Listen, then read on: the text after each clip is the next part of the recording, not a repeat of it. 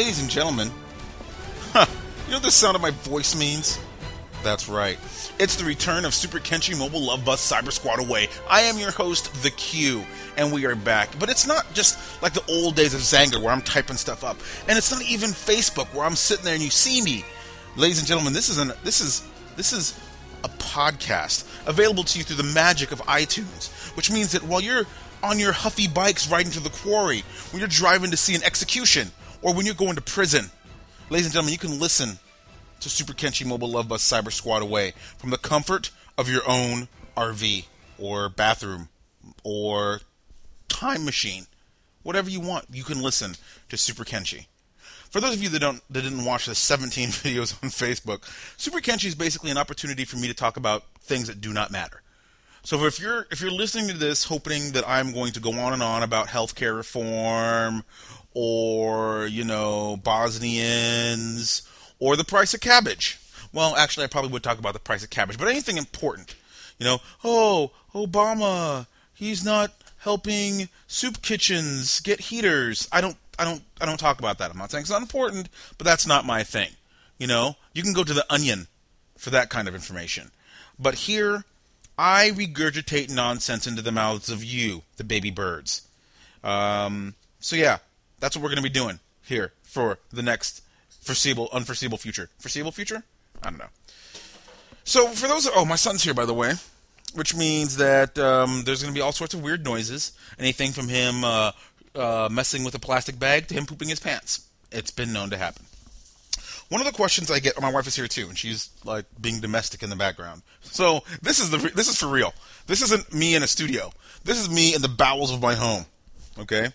So for the one question that I get a lot about Super Kenshi is, what in the world is up with the name? How did you come up with the name? Real quick, here I'm going to break it down for you. I love all things Japanese, and while watching some Japanese animation or anime as the kids call it, I noticed that the episodes, the titles for the episodes were always really long. So when creating Super Kenshi, I just basically started plopping down words, and I stopped about the time I came up with more words than I could remember, which is how you ended up with, how we ended up with, Super Kenshi Mobile Love Bus Cyber Squad Away. That's the truth, ladies and gentlemen. I ain't gonna lie to you. I ain't gonna lie to you. Not about that anyway.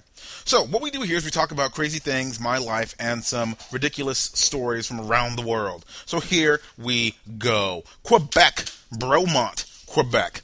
What if there are any black people there? Anyway, uh, a Canadian woman on sick leave for depression said Monday she would fight an insurance company's decision to cut her benefits after her agent found photos on Facebook of her vacationing at a bar and at a party.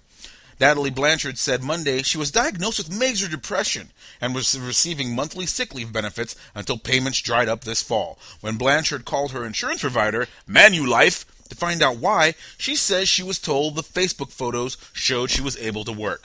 Ladies and gentlemen, I'm no Facebook doctor, but let me give you a piece of advice. If you're going to call in sick, do not post photos of yourself on Facebook going to a party. Do not. My status is I went to Panera and I had a great uh, garlic salt muffin. And then me and Joe and Susie, we went to the Space Needle. And next we're on our way to Magic Mountain. I don't. I'm depressed. okay. Maybe you're depressed because you're a liar, huh?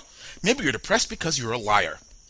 But yeah, don't. Uh, basically, Twitter, Facebook, MySpace, stay away from them if you call in sick. Or MySpace. I don't even. Does MySpace still exist? Wasn't there some sort of revolt and like preteens took it over and they're holding it hostage? Should send the troops to take care of that situation. MySpace. anyway, so yeah, don't post pictures of yourself partying on Facebook when you call in sick. Seattle police say a man who thought he was a ninja was impaled on a metal fence when he tried to leap over it. An officer who was looking for an assault victim nearby Monday night heard the man screaming for help.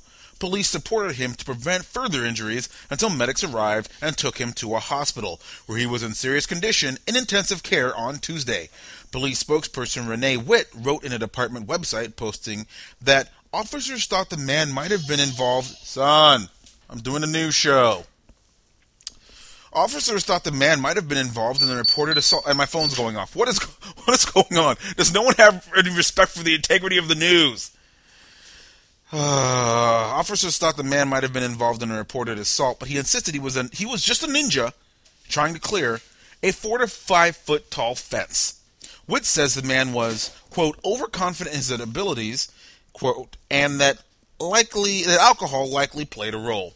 Here's something interesting about this last sentence. Guys, ladies, gentlemen, I think we all know somebody whose mistakes and foibles could be boiled down to this sentence. Overcon- overconfident in his abilities, and alcohol likely played a role. Okay, um, alcohol likely played a role?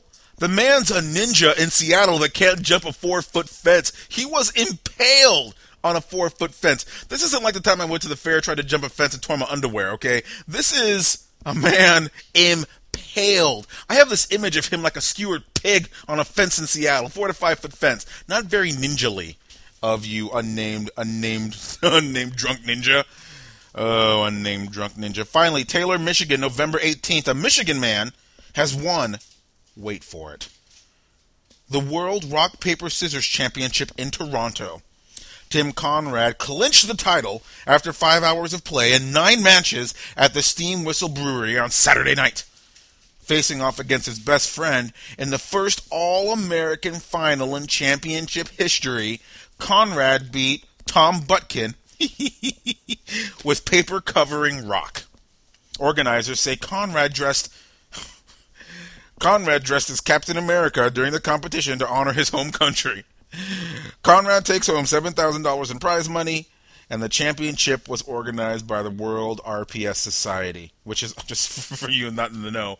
Rock, paper, scissors. You know what? Here's something else interesting. It says here that Conrad discovered that Captain America also has a special superpower the ability to never get a date again or ever, if, if he ever, you know. And no offense, if those of, if there are those of you out there that are aspiring to rock paper scissors grandeur and glory, I am not trying to downplay the, the greatness of rock paper scissors. There's me there's any strategy to it. You know, uh, scientists have seen that after rock and paper, the natural progression is scissors. No, no, no. Stop that noise. Okay, I don't believe that for a second. And uh, so yeah, so uh, the World Rock Paper Scissors Society. If you want to be a uh, world famous rock paper scissors person, that's what you have to do.